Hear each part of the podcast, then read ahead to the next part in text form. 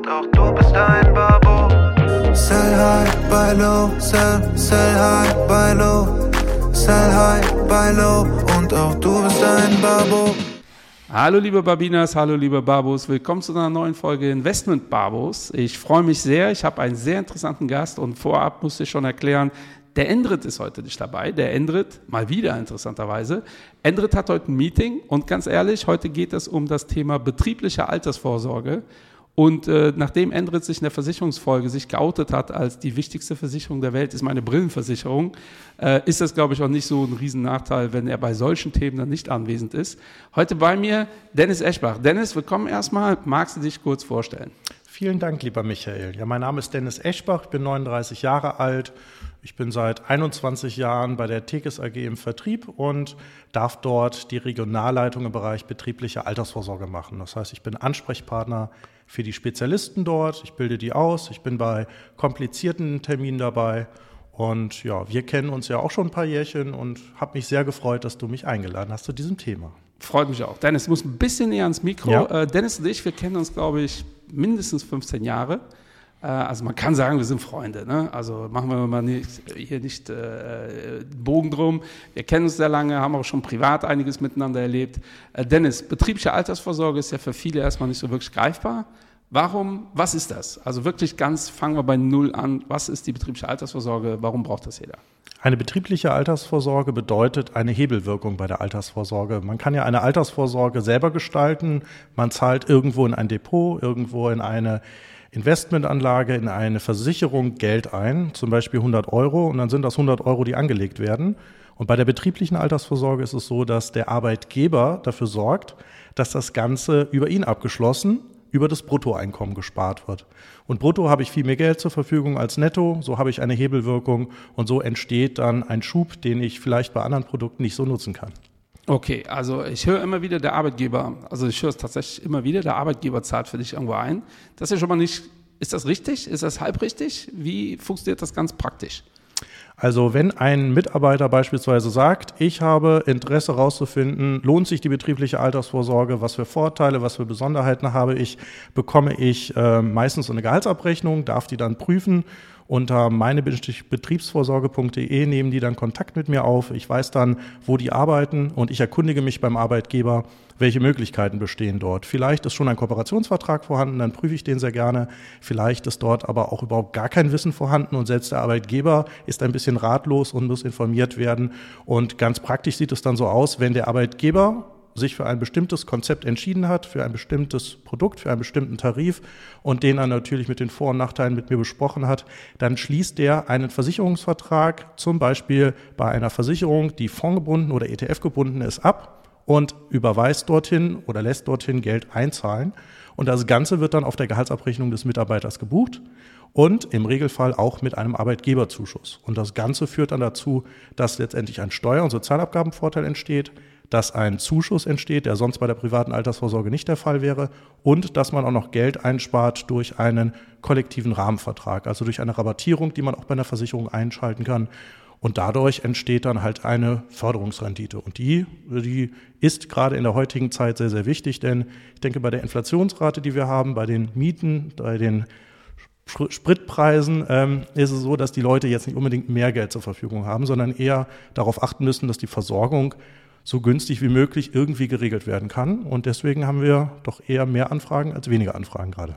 Super. Also ich habe äh, natürlich eine betriebliche Altersvorsorge und äh, du hast jetzt ganz viele Begriffe genannt, wo ich mir nicht sicher bin, ob das so der Otto-Normalverbraucher äh, kennt. Ich bin mir auch ziemlich sicher, dass der eine oder andere denkt, was hat das mit Investment zu tun? Da kommen wir noch hin, weil das natürlich äh, super entscheidend, dass die Rendite äh, passt. Aber wenn man eine Rendite bei der Einzahlung schon hat, dann ist das äh, natürlich ein Riesenhebel. Aber erstmal hat jeder Anspruch darauf. Äh, jeder der Zuhörer hier kann das machen oder gibt es da Situationen, wo das nicht geht? Also wenn ich in der gesetzlichen Rentenversicherung pflichtversichert bin, Theoretisch geht das auch als Azubi, obwohl man dann keinen Steuervorteil hat, aber der normale Angestellte, die normale Angestellte, die ist in der Rentenversicherung pflichtversichert und die kann auch in der Regel betriebliche Altersvorsorge betreiben und äh, das Ganze ist auch gesetzlich verankert. Das heißt, ein Arbeitgeber darf auch nicht einfach sagen, nee, ist nicht, ähm, gibt's bei uns nicht. Dann kann man in den Gesetzestext reinschauen und dann würde eventuell der Arbeitgeber gegen Recht verstoßen und das sollte er mal nicht, sondern er sollte sich halt informieren, wie er seine Mitarbeiterinnen und Mitarbeiter fair behandelt und wie er das Ganze auch zum eigenen Nutzen, um Mitarbeiterinnen und Mitarbeiter zu motivieren und ans Unternehmen zu binden, wie er das dann halt gestalten kann. Also jeder darf das machen? Die Frage Wer eine Rentenversicherung pflichtversichert ist. Ja. Genau, jeder, der irgendwo angestellt ist, ganz normal, kann eine betriebliche Altersvorsorge machen. Bei Selbstständigen wird es ein bisschen komplexer. Da würde ich auch empfehlen, dich einfach zu kontaktieren, äh, weil da reicht, glaube ich, die Stunde nicht. Äh, aber jeder normale Angestellte kann was machen. Es kann aber sein, dass der Arbeitgeber schon mal irgendwas gemacht hat und sagt, ich mache aber nur das. Ja, der Arbeitgeber darf entscheiden, wo das Ganze stattfindet, denn der Arbeitgeber ist offiziell Kunde bei der Versicherung und das ist auch gut so. Der Arbeitgeber haftet nämlich auch für die Zusage, also für das Produkt. Ein Versprechen, das gemacht wurde und was nicht erfüllt wird, das ist ein Problem für den Arbeitgeber und darum achten wir auch sehr darauf, den Arbeitgeber sicherzustellen und den Arbeitgeber happy zu machen, dass der auch versteht, warum ist das eine Produkt besser als das andere Produkt, warum ist das eine Produkt sicherer als das andere Produkt und dann kann das Ganze über den Arbeitgeber vorgegeben werden. Man darf als Arbeitnehmerin oder als Arbeitnehmer darf man nicht sagen, ich habe hier den Lieblingstarif von der Lieblingsversicherung, sondern wenn der Arbeitgeber oder die Arbeitgeberin sagt, das ist die Vorgabe, muss die Vorgabe eingehalten werden. Okay, ja, also ich habe ja in meiner Beratungszeit auch viel damit zu tun gehabt äh, und äh, habe auch komische Sachen gehört. Äh, teilweise, ich habe einmal gehört, äh, Herr Duarte, wir wissen, dass das wir haben, ist nicht so besonders gut, aber das ist es und wir beschäftigen uns auch nicht damit. Also sowas gibt es natürlich auch. Auch dass dann äh, Menschen sagen, der Aufwand lohnt sich nicht. Die meisten Arbeitgeber haben aber auch ein Interesse natürlich daran, dass ihre Mitarbeiter was Cooles haben. Ähm, was gibt es da für Durchführungswege? Ja, wir müssen jetzt nicht auf alle detailliert eingehen, aber damit sie jeder mal gehört hat und dann suchen wir uns das aus, wo du sagst, das ist der Standardweg aktuell. Also kein Produkt ist perfekt. Also auch eine betriebliche Altersvorsorge ist nicht immer und für jeden geeignet. Also wir finden in einer Beratung heraus, was sind die besonderen Eigenschaften, die eine Kundin, ein Kunde gerade benötigt. Also es gibt zum Beispiel Kunden, die sind in einer Branche ohne Arbeitgeberzuschuss. Das ist sehr selten, aber das gibt es. Oder mit einer hohen Fluktuationswahrscheinlichkeit, also bei häufigen Arbeitgeberwechseln. Oder aber wo vielleicht auch das Thema öffentlicher Dienst oder Beamtentum noch im Raum ist. Das heißt, wir prüfen also, wo das Arbeitgeberprodukt ähm, dann auch wirklich für den Arbeitnehmer passend ist und ähm, das würden wir dann halt ähm, auswählen. Kannst du mich nochmal auf die Frage bringen? Ja, was für Durchführungswege? Die Durchführungswege, genau. genau. Am verbreitetsten ist der Bereich Direktversicherung. Das gibt es 5,2 Millionen Mal in Deutschland. Das ist der Standardweg. Das ist das Produkt, was am einfachsten ist, was am wenigsten aufwendig ist oder zusätzliche Kosten verursacht. Gehe ich so ein bisschen weiter in der Beratung Richtung Führungskräfte, Richtung ähm, Arbeitgeber, Arbeitgeberinnenberatung, geht das auch schon mal in andere Bereiche. Da gibt es zum Beispiel ein Produkt, das nennt sich Unterstützungskasse. Dort hat man viel größere Spielräume, auch monatlich viel mehr Beiträge umzuwandeln und das Ganze steuer- und sozialabgabenfrei erstmal auf der Gehaltsabrechnung zu buchen. Die anderen Durchführungswege, die sind eher sehr, sehr selten mittlerweile. Die sind entweder aus den 80er Jahren als Steuersparmodell mal integriert worden oder aber die haben zusätzliche Kosten oder aber auch bestimmte Risiken. Also das Thema Direktversicherung ist das, was wahrscheinlich die Bauchs und Babinas am häufigsten dann auch antreffen, wenn sie dann bei der Firma oder beim Arbeitgeber so etwas prüfen. Okay, also Direktversicherung heißt, mein Arbeitgeber schließt für mich eine Versicherung ab. Mein Arbeitgeber ähm, ist dann praktisch, äh, ich bin die versicherte Person, er ist der Versicherungsnehmer. Äh, und damit haben wir jetzt schon, bevor wir zu den Zahlen kommen, viele Bauchschmerzen, weil die dann sagen, okay, da ist mein Arbeitgeber mit dem Boot, was ist mit Arbeitge Arbeitgeberwechsel, ähm, wie sieht das damit aus? Ist das mittlerweile alles flexibel äh, oder halt eben nicht? Ja, die 102 größten Versicherungen in Deutschland haben sich zusammengetan.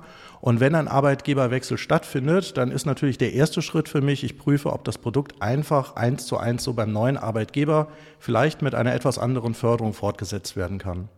Wenn das aus irgendeinem Grund nicht möglich ist, zum Beispiel der neue Arbeitgeber hat eine Kooperation mit einer anderen Gesellschaft, dann kann man das Geld aus der alten Gesellschaft übertragen zur neuen Gesellschaft, wenn die beiden Versicherungen bei dem Kooperationsabkommen von 102 mit dabei sind. Und das ist in, ich würde mal sagen, 97 Prozent der Fällen auch möglich. Die dritte Variante ist, man könnte auch Beiträge privat weiterführen. Wir stellen uns mal vor, jemand hat sich über die betriebliche Altersvorsorge eine rabattierte Altersvorsorge zwar eröffnet, kann die aber nicht fortsetzen, weil er sich selbstständig macht. Dann kann er sich immer noch die Frage stellen, möchte ich die einfach auf mich umschreiben? Und dann habe ich sie einfach ohne Beitrag oder möchte ich sie auf mich umschreiben und ich zahle weiterhin einen Beitrag ein.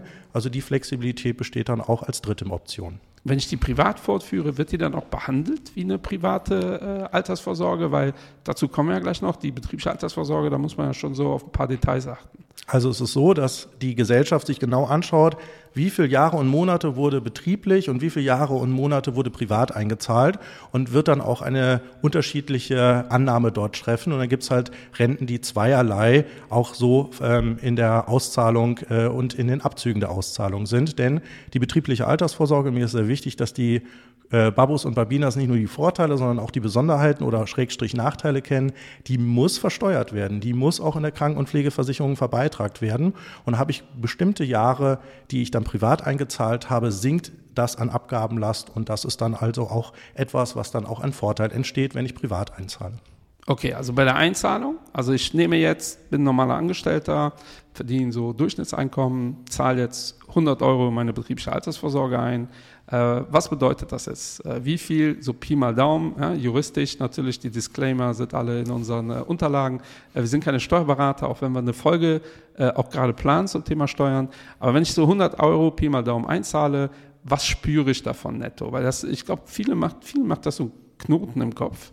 dieses Brutto-Netto ist verwirrend. ich muss sagen, die Abrechnungen sind auch nicht immer ähm, für, für, für den Normalo äh, ersichtlich, was, was da jetzt äh, rein und raus geht. Kannst du versuchen, das so ein bisschen äh, zu verdeutlichen? Ja, wenn du 100 Euro selber von deinem Bruttoeinkommen einzahlen möchtest, dann bedeutet das netto in etwa die Hälfte an Aufwand, also um die 50 Euro, wenn du einen durchschnittlichen Steuersatz hast und äh, wenn deine Abgaben durchschnittlich sind. Und aus diesen 100 Euro du hast halt nur netto 50 Euro investiert, werden sogar 115 Euro, weil der Arbeitgeber im Regel 15 Prozent an Zuschuss dazu packt. Jetzt muss man auch nicht so viel Mitleid mit den Arbeitgebern haben. Die haben auch einen Vorteil durch die Betriebsrente. Denn wenn ich mein Brutto reduziere, spare ich Sozialabgaben.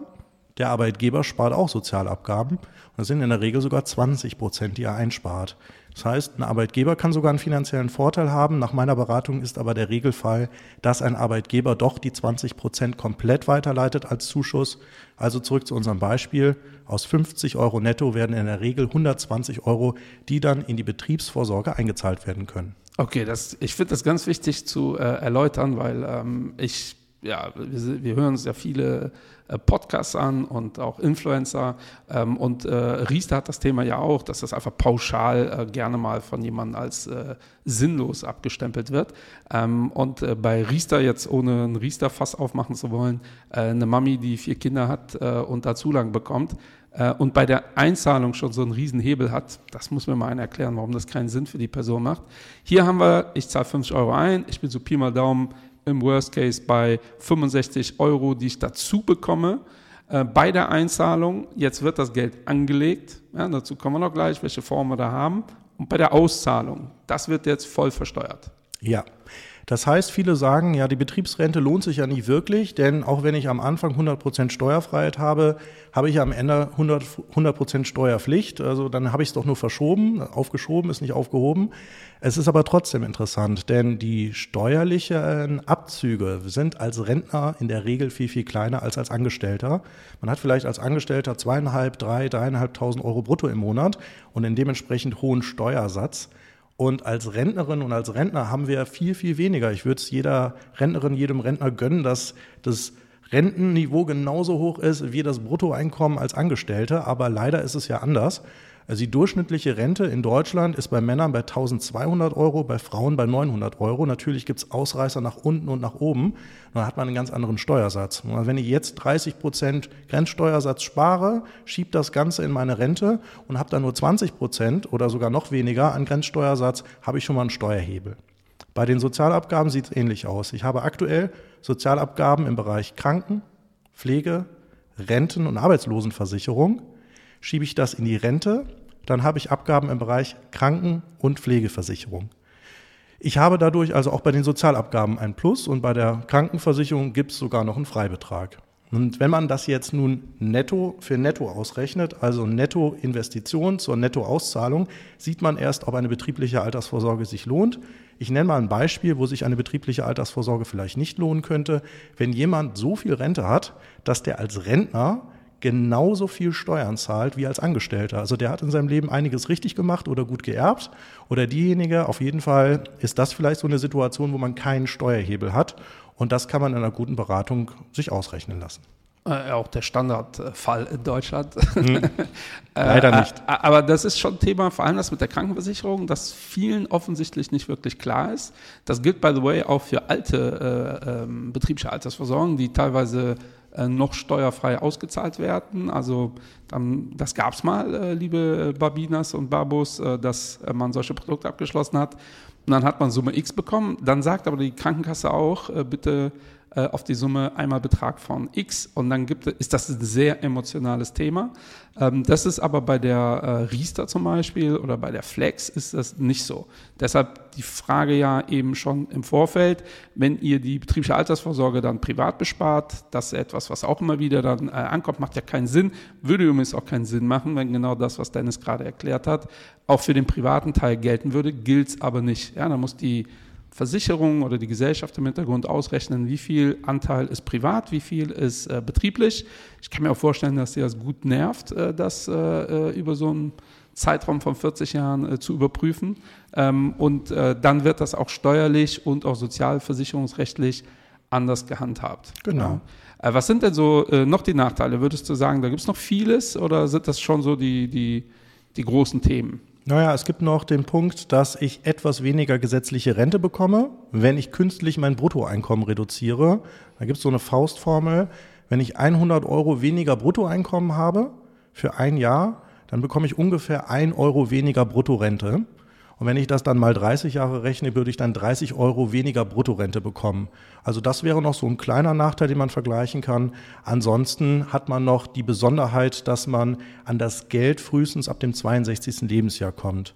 Ist es trotzdem ein eher flexibles Produkt? Ich sage ja, denn bei den Steuersparprodukten ist es normal, dass man erst als Rentnerin oder Rentner drankommt. Und bei einigen ist es sogar so, man bekommt nur eine Rente raus und kann nicht noch entscheiden, das Geld einmalig rauszunehmen zum Rentenbeginn. Also da, wer die Flexibilität noch ein bisschen größer haben möchte, wählt vielleicht auch die BAV, weil er ja nicht weiß, ob aus finanziellen Gründen oder gesundheitlichen Gründen man sich nicht lieber doch das Geld einmalig auszahlen lässt steuerlich betrachtet, natürlich besser als Rente, aber die Option zu haben, ist vielleicht nicht schlecht. Wie ist das mit im Rentenalter äh, ins äh, Auswandern? äh, ja. ins Ausland. Wie sieht es damit aus? Ja, also es ist so, eine betriebliche Altersvorsorge wird in der Regel beitragsfrei gestellt und man lässt das Geld dort drin arbeiten. Und je nach Tarif arbeitet das Geld entweder gut da drin oder nicht so gut.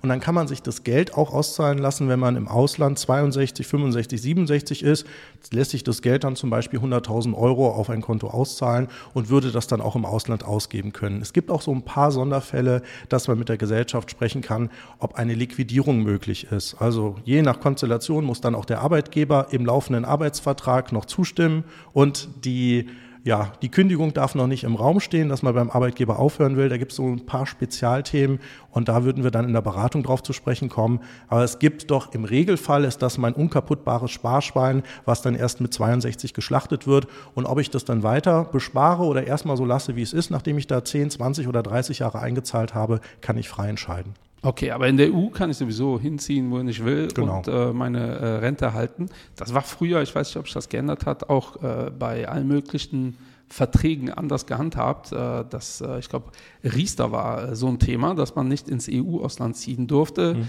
Da gab es eine EU-Klage, müsste mittlerweile auch durch sein, ähm, aber schon spannendes Thema. Ähm, aber das sind so schon so die Themen, die mal so aufgeworfen werden mit, funktioniert das damit, macht das da Sinn? wenn ich mich jetzt entscheiden möchte, nehmen wir mal an, ich habe den Idealcase, der Arbeitgeber sagt, so, such dir was Cooles aus. Worauf muss ich denn bei der Tarifwahl achten? Tja, es ist wie wenn man ein Auto kauft. Äh, für den einen gefällt das, ist das eine Modell besser und gefällt besser und für den anderen das andere Modell. Bei der Betriebsvorsorge ist es genauso. Es gibt Betriebsvorsorgen, die haben eine grüne Anlage bei den ETFs, bei den Investmentfonds und auch beim Deckungskapital der Versicherung und auch bei der Verrentung am Ende. Es gibt Versicherungsgesellschaften, die haben hohe Garantiewerte für die konservativen Kunden. Da muss man schauen, wie viel Rendite geht mir dadurch verloren, wenn ich die Garantie nach oben schraube. Aber es ist vielleicht für den einen oder anderen Kunden das Wichtigere, eine höhere Garantie zu haben, gerade auch bei kurzen Laufzeiten.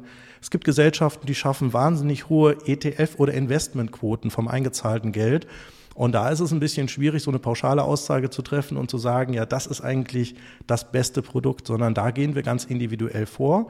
Und äh, ja, dann haben wir noch die Rabattierung. Wenn also das ein Produkt ist, was zur Firma passt, ich berate zurzeit eine Firma im Bereich erneuerbaren Energien und die wollen natürlich eine grüne Betriebsvorsorge haben mit vielen ETFs und Fonds, die auch im grünen Bereich ähm, angesiedelt sind. Da ist das dann so, dass wir dann einen Rahmenvertrag haben, der dafür sorgt, dass das Ganze noch rabattiert wird und somit also die Ablaufleistung sich dann in einem fünfstelligen Betrag noch zusätzlich erhöht. Und das ist dann etwas, ja, wie, wie mache ich nun den ersten Schritt? Der erste Schritt ist, ich gehe auf meine Finanzberaterin, auf meinen Finanzberater des Vertrauens zu, habe am besten meine Gehaltsabrechnung in der Hand und bitte ihn, dass er das über den Arbeitgeber oder über die Buchhaltung einfach für mich prüft.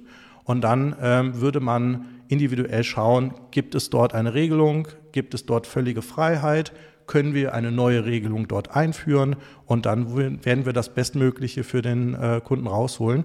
Und es gibt durchaus dort auch viele Arbeitgeber, die sagen, ich möchte die Betriebsvorsorge besonders fördern, denn ich möchte meine Fluktuationsquote niedrig halten, die Mitarbeitermotivation aber hoch. Und das schaffe ich, wenn ich zum Beispiel dort einen bestimmten Eurobetrag Steuer- und Sozialabgabenfrei als Grundrauschen einfließen lasse. Ich habe gerade gestern eine Berechnung erstellt, da zahlt eine, ein Arbeitnehmer 80 Euro ein und kommt auf 292 Euro Gesamtbeitrag. Das ist eine wahnsinnige Förderrendite. Also selbst wenn das Produkt theoretisch keine Rendite hätte, allein über die Förderrendite ist das schon grandios. Und wenn ich dazu auch noch ein sehr investmentaffines Produkt nehme, ähm, habe ich noch eine zusätzliche Förderung darauf. Und das ist dann das, was wir aus dem ganzen Anfrage, Gehaltsabrechnung prüfen, beim Arbeitgeber anrufen, was wir daraus zaubern können, wenn man uns lässt. Ab wie viele Mitarbeiter kann man denn so einen äh, Rabatt anbieten? Oder könnt ihr das? Also ist ja auch sehr individuell, logischerweise. Je nach Gesellschaft, es gibt Tarife ab drei Mitarbeiter, es gibt äh, Tarife ab fünf Mitarbeitern. Und ich habe auch schon mal die Situation, dass ein Mitarbeiter oder eine Mitarbeiterin mich anspricht und sagt, das mit dem Rabatt ist doch nicht schlecht. Wie wär's? Ich besorge dir noch zwei Kolleginnen oder Kollegen. Wir sind dann zusammen eine kleine Gruppe und dann hat jeder fünf bis zehntausend, vielleicht sogar noch mehr Geld an Ablaufleistung. Und das ist dann auch etwas, was wir dann auch nutzen können. Und der Arbeitgeber sieht, dass wir als Dienstleister einen guten Job machen und vielleicht sagt der Arbeitgeber oder die Arbeitgeberin, wir wollen mit euch kooperieren. Ja, ich finde das ganz spannend, weil äh, in Deutschland äh, habe ich ja die Erfahrung gemacht, dass man nicht über Geld redet, aber irgendwie bei der betrieblichen Altersvorsorge gilt das gefühlt nicht. Äh, und was mir auch gerade auffällt, ist, äh, dass du dich, glaube ich, in einem Bereich bewegst, wo es gar nicht so viel Internetkonkurrenz gibt. Ähm, ist das jetzt richtig oder äh, ist das so eine Missinterpretation von meiner Seite?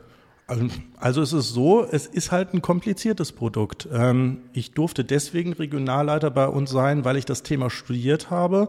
Und es gibt ganz viele Finanzberaterinnen und Finanzberater, die haben da mal in einer Grundlagenausbildung das mal in Seminaren mal mitgenommen haben aber jetzt nicht wirklich den rechtlichen oder steuerlichen Durchblick und es ist dann auch etwas, wo man sich vielleicht nicht die Finger verbrennen möchte. Und gerade wenn man im Internet eine Dienstleistung erbringt, die vielleicht nicht so individuell in der Beratung im Internet dargestellt werden kann, da haben doch viele ein bisschen Sorge. Denn äh, Fehler, die, äh, für die haftet man dann halt ein Beraterleben oder ein Beraterinnenleben lang.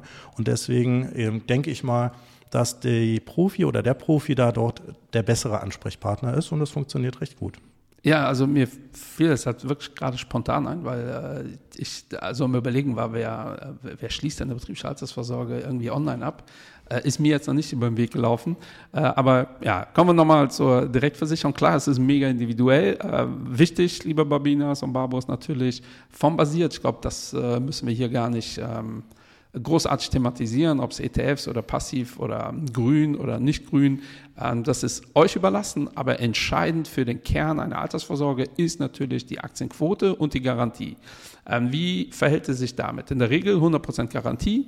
Das heißt, das Geld kann im Normalfall nicht zu 100% sofort investiert werden, sondern es muss irgendwie in irgendeiner Form eine Garantie abgebildet werden. Was ist ein guter Tarif? Wie machen die das? Oder können wir mit der Garantie sogar runtergehen? Die Riester-Rente hat 100% Garantie in der Regel. Und die Riester-Rente ist vom Markt zum großen Teil verschwunden, denn die Investmentquote wird dadurch massiv gefährdet. Also wenn ich 100 Euro als Versicherung bekomme und ich muss 100 Euro in 30 Jahren garantieren, dann rechnet sich ja eine Versicherung aus, wie viel von den 100 Euro muss ich konservativ anlegen, dass daraus in 30 Jahren wieder 100 Euro werden. Und wenn ich einen Zins von 0,25 Prozent habe, dann muss fast der gesamte 100-Euro-Schein angelegt werden. Es ist also fast gar nichts für den Bereich Fonds oder ETFs übrig. Und deswegen ist es so, dass die Riester-Rente ein bisschen zurückgegangen ist aufgrund der eigenen Kapitalrendite. Und das Thema betriebliche Altersvorsorge hat sich dem neuen Zins, dem Niedrigzins geöffnet. Mittlerweile gibt es Produkte, die haben nicht 100, sondern haben vielleicht 80 Prozent oder 90 Prozent Garantie.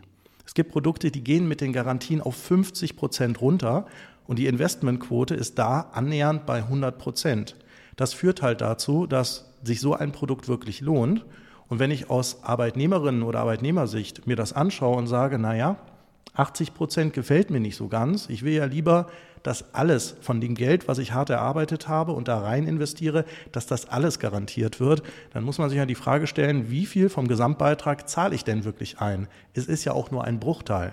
Also wenn ich 80 Prozent als Garantie habe, kann es sein, dass die Garantie höher ist als das, was ich selber einzahle.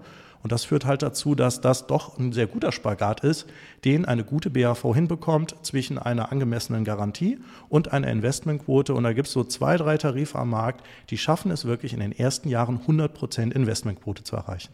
Ist das mit der Garantie auch ein Arbeitgeberthema? Weil der Arbeitnehmer ist ja die eine Seite, der äh, Arbeitgeber ist ja der, der dafür haftet dass am Ende, also liebe Babus, wenn am Ende dann doch nicht so viel rauskommt, äh, wie man eingezahlt hat, bei einer 100% Garantie, haftet die Firma. Und deshalb ist Arbeitgebern das schon wichtig, äh, was da für ein Tarif ist. Das ist auch der Grund, warum der eine oder andere Arbeitgeber sagt, ich habe da was, ich will mich gar nicht mehr damit beschäftigen, äh, weil das natürlich Haftungsrisiken auslösen kann, vor allem wenn auch Mitarbeiter fluktuieren und neue Mitarbeiter dazukommen, alte BAVs übernommen werden.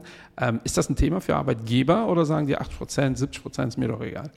Nein, zum einen, es gibt Arbeitgeber, die wollen hohe Garantien haben und sagen, es ist halt wichtig, dass also Mitarbeiterinnen und Mitarbeiter älteren Semesters auch wirklich wissen, was kommt im aller, aller, aller schlechtesten Fall raus. Bei langen Laufzeiten ist es sehr unwahrscheinlich, dass ETF und Investmentanlagen 0% Rendite abwerfen. Aber wenn wir mal von zwei, drei oder vier Jahren ausgehen, und es ist gerade eine Krisensituation, ist eine Garantie nicht unwichtig. Also je nachdem, wie die Belegschaft so ist.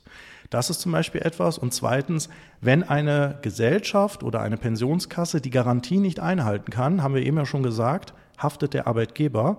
Und das ist in Deutschland auch schon passiert. Und ich habe auch schon Arbeitgeberinnen, Arbeitgeber am Tisch sitzen gehabt, die hatten das Problem und haben nach einer Lösung gesucht.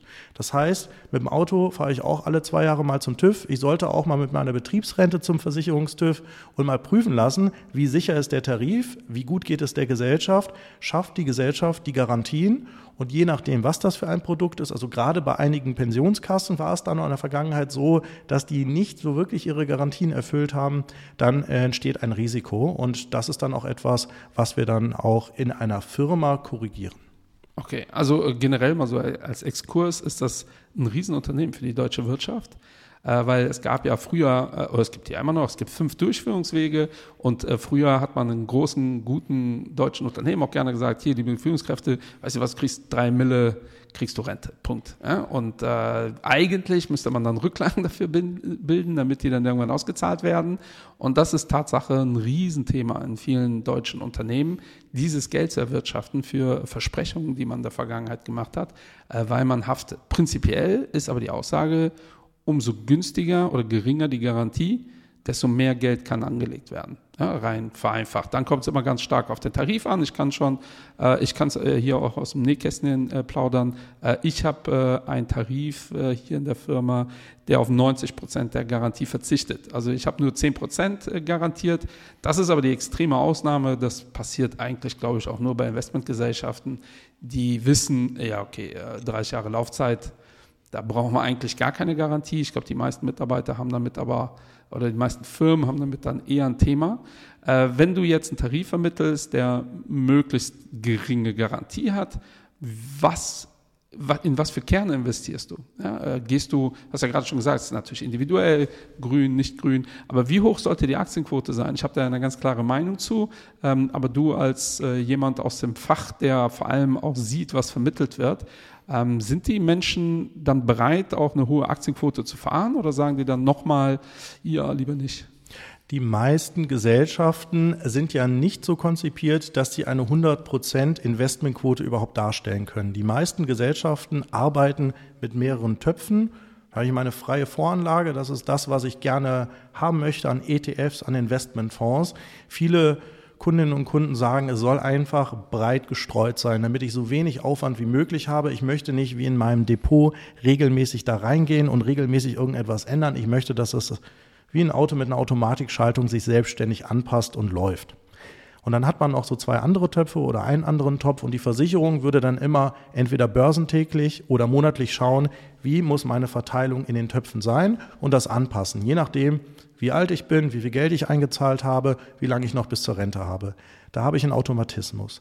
In den Tarifen, die eine 100% Investmentquote erreichen, die besonderen Tarife, die wenigen Tarife, da achten wir natürlich sehr darauf, dass das Ganze dann auch zum Kunden passt. Also ist es ein Kunde, der regelmäßig von uns betreut werden möchte und wo wir dann also die eigenen Wünsche und Ziele ein bisschen detaillierter darstellen können oder ist das ein Kunde, den wir einfach nur mal kennenlernen und er sagt, mein Arbeitgeber hat gesagt, ihr habt ein gutes Produkt, ich mache das jetzt mal, aber betreut werden äh, so wenig wie möglich. Da sollte das dann auch etwas sein, was einfach nur breit gestreut ist. Und ich kann sagen, dass heutzutage im Depot es natürlich darauf ankommt, wie viel Quote ich in welchen Bereichen habe, weil die Investitionszeiträume sind meistens auch etwas kürzer. Wenn jemand 30, 35, 40, 45 Jahre Zeit hat, dann habe ich jetzt schon sehr lange nicht mehr erlebt, dass wenn wir eine Investmentquote vorgestellt haben oder verschiedene Investmentquoten, dass dann ein Kunde gesagt hat, ich nehme die Mitte oder ich nehme die konservative Variante, sondern bei sehr langen Laufzeiten ist mittlerweile bei vielen unserer Kunden oder Kundinnen auf jeden Fall das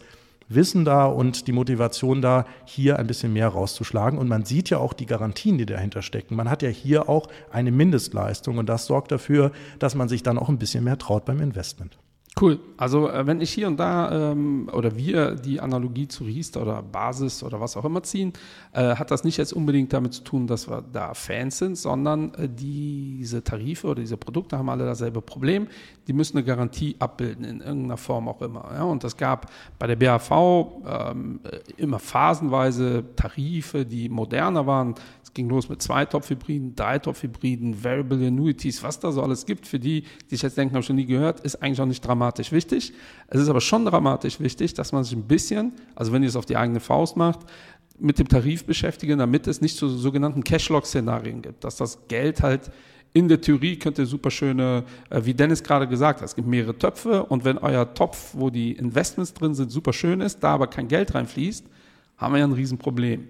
Was sind so State-of-the-Art-Tarife und wie sorgen die dafür, äh, dass dieses Cashlock-Szenario, also dass das Geld nicht investiert wird, äh, verhindert werden? Wir haben das gesehen bei einem bekannten Finanzfluencer vor zwei Jahren, dass da ein Basistarif auf einmal, der sehr beliebt war, äh, alle Kunden das Geld aus Aktien gezogen hat, weil es so einen kleinen Crash am Markt gab. Worauf muss man da achten? Was sind so die Tarife, die du vermittelst, was haben die da für, für Features? Ja, vorher noch eine kleine Korrektur. Du hast gesagt, äh, Garantien bei Riester und bei Rürup. Bei Rürup geht theoretisch auch ohne Garantie. Richtig, ja. Aber man hat dort dann auch andere Nachteile, die man bei der Betriebsrente nicht hat. Beispielsweise, man kann das Geld nicht einmalig entnehmen. Man bekommt keinen Arbeitgeberzuschuss, man hat keine Rabattierung. Also da kann man dann auch ganz gut vergleichen, wo sind die Vorteile, wo sind die Nachteile, lohnt sich das Ganze für mich. Ja, und welche Tarife äh, sind vielleicht besonders spannend? Es gibt Gesellschaften, die haben die Mathematik, wenn ich 100 Euro bekomme, dann bekomme ich diesen 100-Euro-Schein nur ein einziges Mal. Und ich betrachte das Ganze wie eine Einmalanlage. Wie eben erwähnt, wie viel davon muss ich konservativ anlegen, damit das Ganze zum Beispiel 80 Euro, 90 Euro oder im schlechten Fall wieder 100 Euro sind. Wie eben erwähnt, ich habe kaum was in der freien Voranlage habe ich einen Tarif, der berücksichtigt, dass eine betriebliche Altersvorsorge, die zwar beitragsfrei gestellt werden kann, aber im Regelfall nicht nach einem Monat beitragsfrei gestellt wird, sondern nach vielen Jahren, vielleicht sogar nach vielen Jahrzehnten erst beitragsfrei gestellt wird, dann weiß ja die Gesellschaft und die Versicherungsmathematik, ich bekomme nicht nur diesen 100-Euro-Schein, ich bekomme mit einer Wahrscheinlichkeit von X auch noch einen zweiten, einen dritten, einen vierten, einen fünften 100-Euro-Schein. Also kann ich es mir erlauben, diesen 100-Euro-Schein von der Anlage, die da drin steckt, zu 100 Prozent in ETFs oder Investmentfonds zu investieren. Und das sind die neueren Tarife, die am Markt sind. Und das ist dann etwas, was dann ähm, das Ganze ein bisschen breiter macht von der Investitionsmöglichkeit und was dann auch dazu führt, dass ich nach einem halben Jahr, wenn ich dann zum Beispiel bei der Gesellschaft anrufe und mir den aktuellen Aufteilungsplan geben lasse, was ist in welchem Topf dann 100 Prozent in der freien Voranlage habe. Und das ist vielleicht mal so ein kleiner Test an euch. Wenn ihr selber eine betriebliche Altersvorsorge habt, könntet ihr das selber ja auch mal in der Jahresmitteilung euch mal anschauen. Wie viel davon ist im Stammguthaben? Wie viel davon ist in einem sogenannten vielleicht Wertsicherungsfonds, also einem etwas konservativeren Investment? Und wie viel wirklich in der freien Voranlage, wo ich Rambazamba habe, wo ich dann auch die Rendite habe und das, was ich eigentlich möchte? Und darüber kann ich dann mir überlegen, ja, Moment mal, 80 bis 90 Prozent im Stammguthaben, hm, wie lange ist denn das überhaupt der Fall und äh, wie sinnvoll ist das Ganze? Habe ich 80 bis 90 Prozent in diesem Wertsicherungsfonds. Dann gibt es auch dort Varianten mittlerweile, wo ich teilweise auch schon äh, einen Großteil des MSCI World darstellen kann, obwohl es ein Wertsicherungsfonds ist. Und es gibt sehr konservative Varianten mit hohem Zinsanteil. Also was steckt dahinter? Und habe ich vielleicht 80 bis 90 Prozent in der freien Voranlage. Und je nachdem sollte man einfach mal ein Gespräch mit der Beraterin oder mit dem Berater führen, was dahinter steckt, wie lange das der Fall ist und ob man vielleicht den Tarif noch ein bisschen an die heutige Zeit, an die heutige Welt anpassen kann. Super, ja, weil äh, eine Frage, die hier mal kommt, ist natürlich die Kostenfrage. da kommen wir jetzt auch zu. Äh, bevor du darauf antwortest, auch hier, äh, euch muss natürlich klar sein, dass äh, so ein Tarif, also genau das, was Dennis gerade beschrieben hat, äh, ist im Endeffekt auch davon abhängig, wie oft man tarifbedingt überhaupt an diese Töpfe kann. Also wenn ich nur einmal im Jahr an so einen Topf kann, äh, könnt ihr euch vorstellen, ist das ein bisschen statischer äh, gehandelt, weil in einem Jahr kann sehr viel passieren. Äh, wenn ihr einen Tarif habt, der theoretisch äh, dreimal am Tag äh, von A nach B schichten kann, ähm, ist die Fondsanlage tendenziell äh, höher. Ähm, die Kosten werden aber auch höher sein. Ähm, aber gibt es da so eine Daumenregel? Wie teuer sind die Verträge? Man hört ja immer wieder äh, arschteuer. Ja, es ist so. Ein bis zwei Prozent der ETF oder Investmentrendite geht je nach Gesellschaft für die Kosten drauf. Wie kann man sich das ausrechnen? Man schnappt sich ein Angebot, man schaut, was am Ende rauskommt, man schaut, was man monatlich einzahlt und wie viele Monate, gibt in den Zinseszinsrechner ein, was ist denn das für eine Nettorendite? Und die Angebote sind nach Kosten kalkuliert. Also da weiß man, ein bis zwei Prozent sinkt das Ganze ab. Verbessern kann ich das Ganze, wie eben erwähnt, durch ein Kollektiv, äh, durch eine Kollektiveinrichtung beim Arbeitgeber. Also der Arbeitgeber macht eine Kooperation mit einer Versicherung, mit einer Finanzberater und einem Finanzberater und dann wird das Ganze rabattiert. Das sorgt schon mal für eine Verbesserung. Und ich habe ja noch die Investmentrendite und die Förderrendite, also die drei bis vier Prozent, die an Rendite deswegen entstehen, weil ich die Versteuerung ins Alter schiebe weil ich im Alter weniger Sozialabgaben habe. Und das führt dann auch nochmal dazu, dass die Kosten ausgehebelt werden. Und das, was ich in der Beratung darstelle, ist immer alles nach Kosten, nach Nachteil der gesetzlichen äh, Rentenversicherung, nach den Sozialversicherungspflichtigen und nach den Steuerabzügen. Und wenn man dann Netto für Netto vergleicht und daraus eine Rendite bildet, dann ist man meistens über der Rendite die eigentlich das ETF oder eigentlich die Fonds haben. Und das führt halt dazu, dass die Kosten dadurch ausgehebelt werden.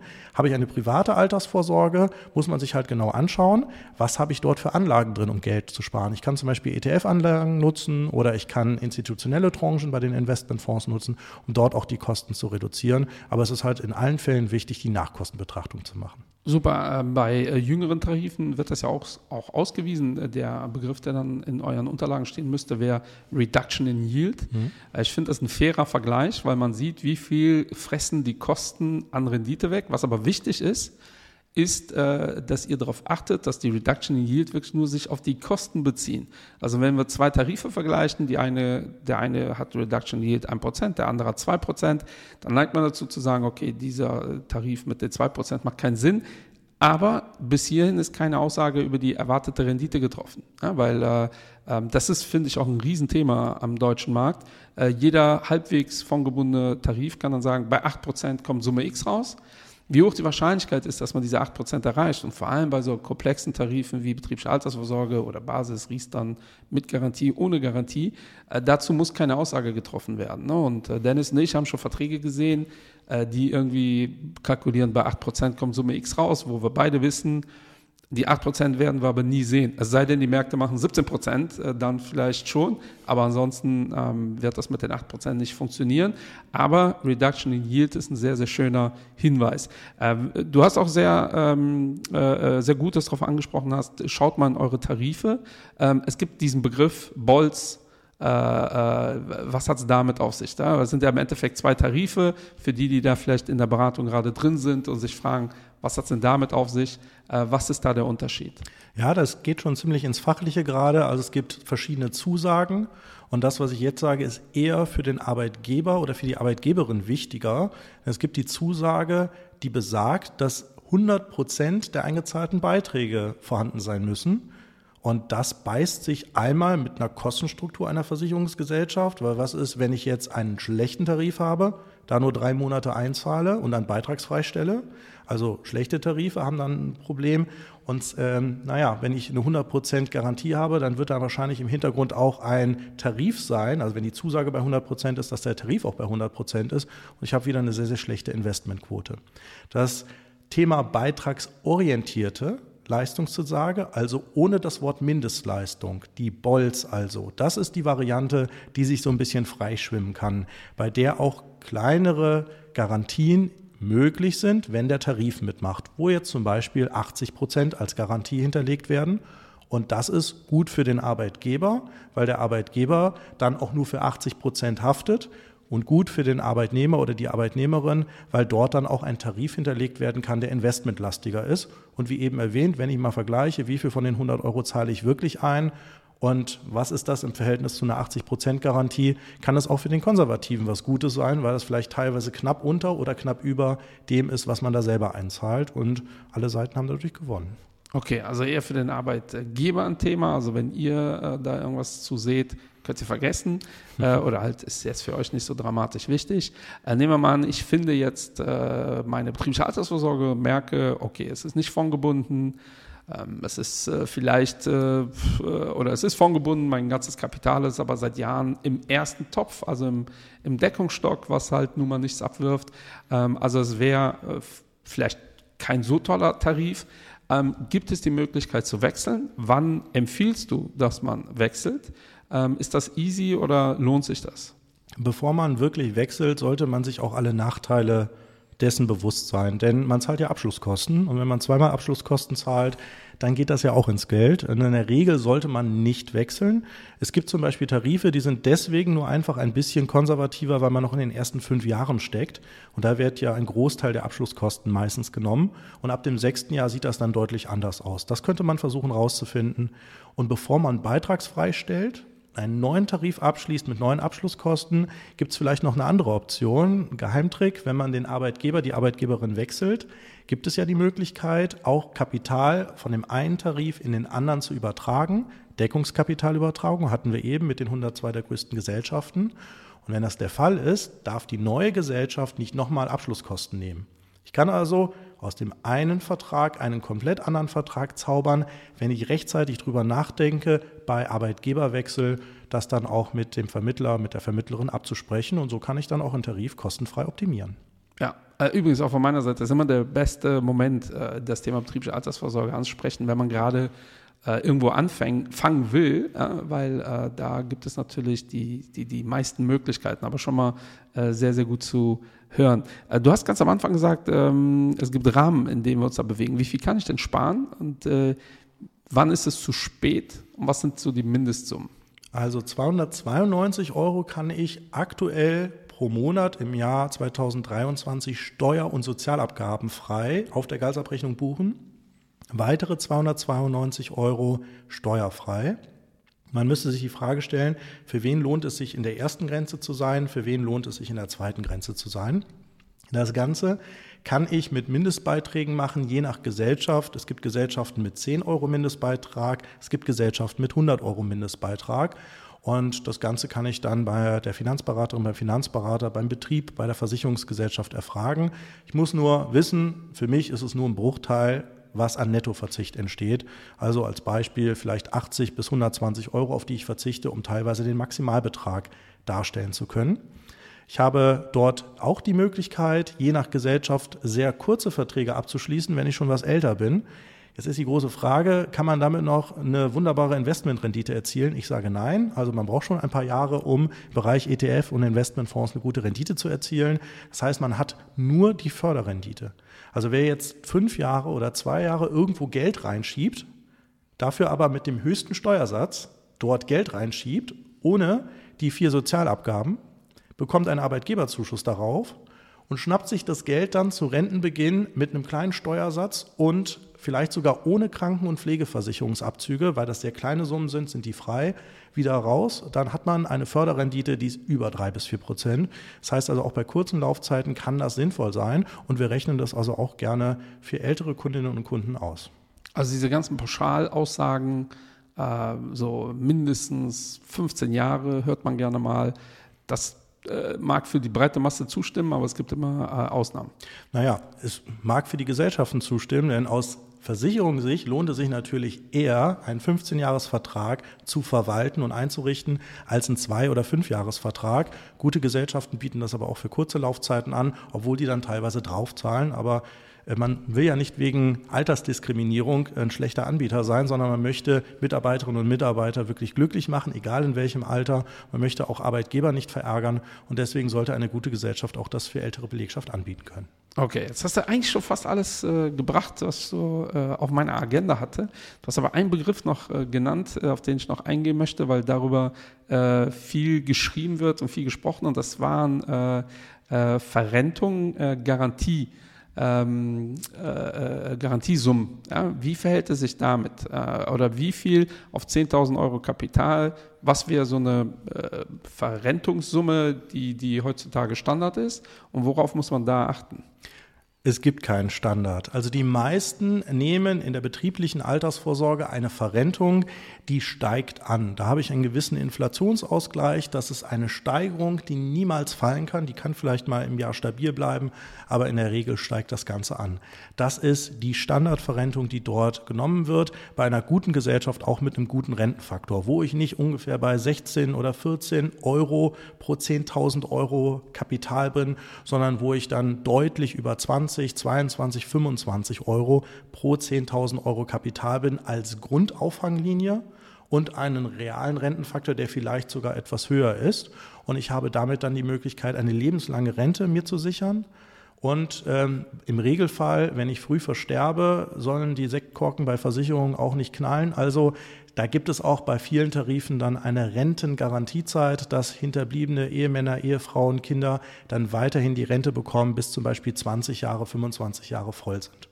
Ich kann aber auch je nachdem dann sagen, ja, ich möchte aber gerne einmalig das Geld haben, weil ich ja hier die Flexibilität habe, gegenüber anderen Produkten, Beispiel Rürup-Rente ohne Flexibilität, muss die Verrentung stehen, muss die Verrentung optimal sein. Bei Betriebsvorsorge habe ich die Auswahlmöglichkeit und es gibt sogar Produkte, da habe ich Investmentkomponenten auch in der Verrentungsphase mit drin, die dafür sorgen, dass die Rente auch noch mal so ein bisschen getuned wird. Also da lohnt es sich auch, ähm, ungebunden sich beraten zu lassen. Ja, also auch da, ne, von meiner Seite die Rentenfaktoren oder Rentengarantiefaktoren oder wie auch immer sind bei so einer Investmentrente natürlich geringer. Also ihr startet mit einem geringeren ähm, garantiert, mit einer geringeren garantierten Rente. Dafür könnt ihr euch das vereinfacht vorstellen. Bleibt das Kapital investmentaffin investiert und nicht klassisch. Klassisch ist halt äh, Deckungsstock, äh, dann passiert halt nicht mehr sehr viel. Ähm, und dadurch hat man die Möglichkeit, dann in Zukunft im Rentenalter ähm, höhere Renten zu beziehen. Ähm, erfahrungsgemäß machen das relativ wenig Menschen, weil im Rentenalter viele dann denken, okay, das Leben ist vorbei. Ich weiß nicht genau, woran das liegt, müsste man psychologisch mal äh, untersuchen lassen. Ähm, aber auch da gibt es natürlich keine Pauschalaussage. Aber was ist mit dem Begriff harter Rentengarantiefaktor? Das ist auch etwas, was immer wieder kursiert, ähm, weil, weil für mich klingt Garantiefaktor ist Garantiefaktor. Ja, also es gibt Tarife am Markt, die weisen einen bestimmten Faktor aus. Und da denkt man, ach, der ist ja hoch, das muss dann ein guter Tarif sein. Und da steht dann zum Beispiel Rentenfaktor. Ein harter Rentengarantiefaktor ist so eine Mindestauffanglinie. Und warum ist das wichtig?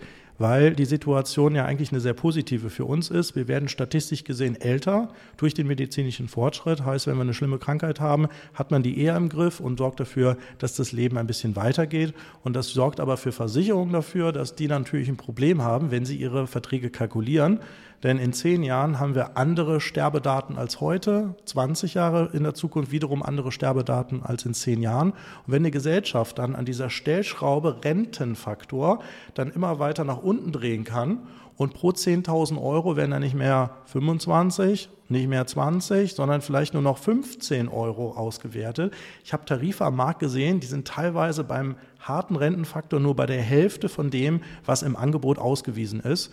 Also ein bisschen, ähm, naja, der Fall, habe ich eine gute Beraterin, habe ich einen guten Berater, wird er mir die Vorteile und Nachteile von den verschiedenen Tarifen aufzeigen. Und das ist ganz klar auch ein Nachteil, denn der Rentenfaktor sollte schon sehr nah an dem wirklichen Rentenfaktor, also der harte Rentenfaktor an dem Rentenfaktor im Angebot sein, damit ich auch eine Kalkulationsgrundlage habe, die auch sicher ist und die auch gut äh, nachvollziehbar ist und die auch äh, erfüllt werden kann. Ja, also wenn ihr jetzt denkt, ich äh, mache ne, meine betriebliche Altersvorsorge, werde ich mir eh auszahlen lassen, dann ist der Rentenfaktor natürlich nicht so dramatisch oder gar nicht wichtig. Äh, allerdings geht es um Optionen und äh, der Grund, warum ein Tarif dann besser ist als der andere, liegt an diesen Themen.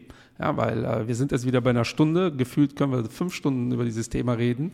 Ähm, und das ist ja meiner Meinung nach das Problem der heutigen Social Media Welt. Äh, wir versuchen, wir wollen die Lösung innerhalb von drei Minuten präsentiert bekommen. So einfach ist das nicht.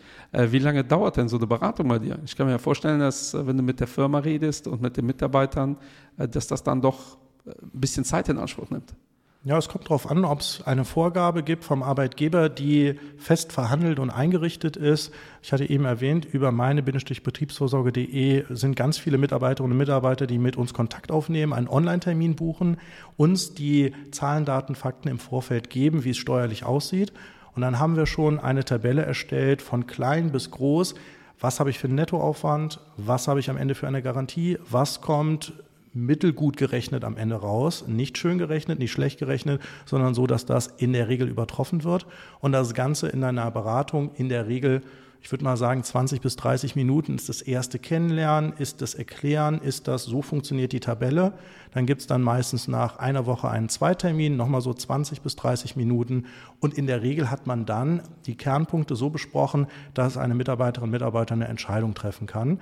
Habe ich die Situation, dass es keine feste Vorgabe beim Betrieb gibt und ich ganz am Anfang stehe, dann versuche ich erstmal natürlich Kontakt mit dem Betrieb aufzunehmen, habe ein Auge auf die Mitarbeiterin, auf den Mitarbeiter, habe ein Auge auf den Betrieb, schaue, wie ich die zusammenbringen kann und dann ist die Beratung ein bisschen stärker beim Betrieb, auch ein bisschen länger. Also da gibt es Konzepte, die teilweise über einige Wochen erarbeitet werden, wo man immer mal wieder Termine mit dem Betrieb macht. Es gibt aber auch Vorgaben, wo der Betrieb ganz klar weiß, es muss im Bereich Nachhaltigkeit sein. Ich habe das an Budget und das soll so umgesetzt werden. Und dann zeigt man drei Strategien, wie man die Wünsche erfüllen kann.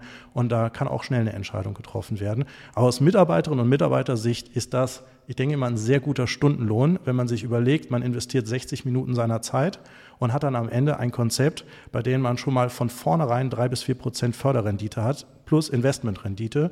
Und wenn man sich das mal in Stundenlohn umrechnet, ist das, glaube ich, nicht schlecht. Also ich kann äh, von meiner Seite sagen, wenn ihr jetzt denkt, äh, oh, das äh, ist ja für den Betrieb auch Aufwand, in der Regel ist das für die Firmen super.